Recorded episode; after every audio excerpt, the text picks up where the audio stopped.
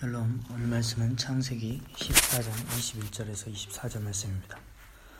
ויאמר מלך סדם אל אברם תן לי הנפש והרכש קח לך ויאמר אברם אל מלך סדם הרמתי ידי אל אדוני אל עליון קנה שמים וארץ אם מחוט ועד שרוך נעל. ואם אקח מכל אשר לך 벨로 토마르 아니 헤샤르티 에 아브람 בלעדיי לך אשר אכלו הנערים, והלך האנשים אשר הלכו איתי. הנר אשכול וממרא הם ייקחו היכם. 오늘 말씀에서는 소돔 왕과 아브라함의 만남이 기록되어 있습니다. 아브라함이 모든 걸 되찾아왔죠. 그것을 이제 소돔의 왕이 이제 돌려달라고 합니다. 그런데 모든 소유물은 가져가도 된다. 사람만 돌려달라. 이렇게 얘기를 하죠. 그런데 아브라함은 그것도 거절합니다. 내가 22절에 보면 내가 הרמתי 내 손을 들어서 ידי אל אדוני אל, עליון 지극히 높으신 קנה שמים וארץ 하늘과 땅을 창조하신 그 하나님께 맹세한다. 나는 너의 그 실 하나도 내가 받지 않겠다. 라고 얘기를 합니다.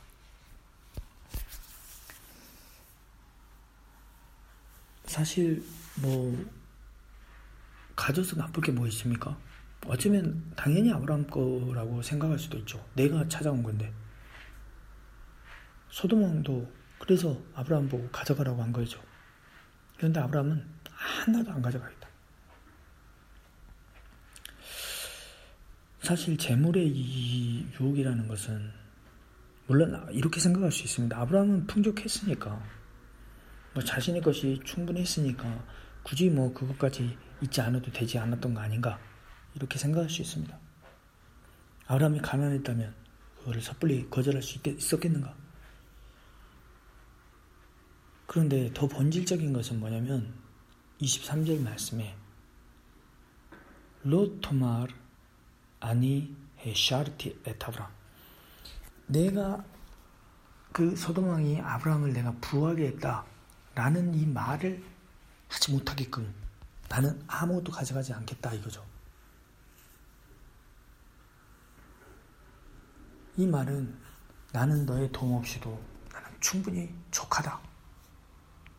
하나님이 나를 복이 되시고 하나님이 나의 나를 부욕해 하시는 분이다. 하나님 충분하다. 라는 그런 고백으로 느껴집니다. 뭔가를 받지 않는 것도 참 어려운 겁니다. 그리고 24절에는 얘기하죠.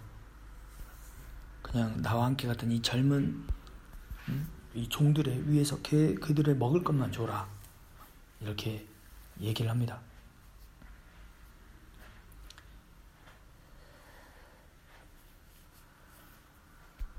이 저는 이스라엘에 이제 산지 벌써 음, 12년이 지나갑니다.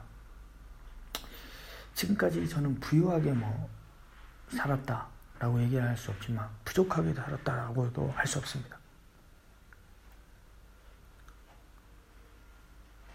뭐 누가 저에게 주겠다라고 하는 사람도 없었지만 물질적인 것들에 있어서 휘둘리지 않고 하나님께서 그런 재물의 유혹에 받지 않도록 나를 지켜주셨고 나에게 충분히 먹을 걸 주셨고 충분히 살아가게 하셨습니다. 그것이 다 하나님의 은혜요. 또 동역자들의 사랑이라고 저는 생각됩니다.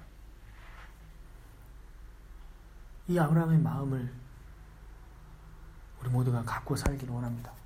나를 부유하게 하시는 이는 오직 하나님이시다. 부정한 재물을 받았고 뇌물을 받고 이런 일들이 믿는 사람들에게 절대 있어서는 안 되는 것입니다. 그것이 비록 내가 마땅히 정당히 받을 만한 것이라 할지라도 거절할 수 있어야 한다는 것입니다. 여러분을 부욕해 하시는 분 누굽니까? 바로 하나님이십니다. 이 믿음, 이 믿음을 가지고 있다면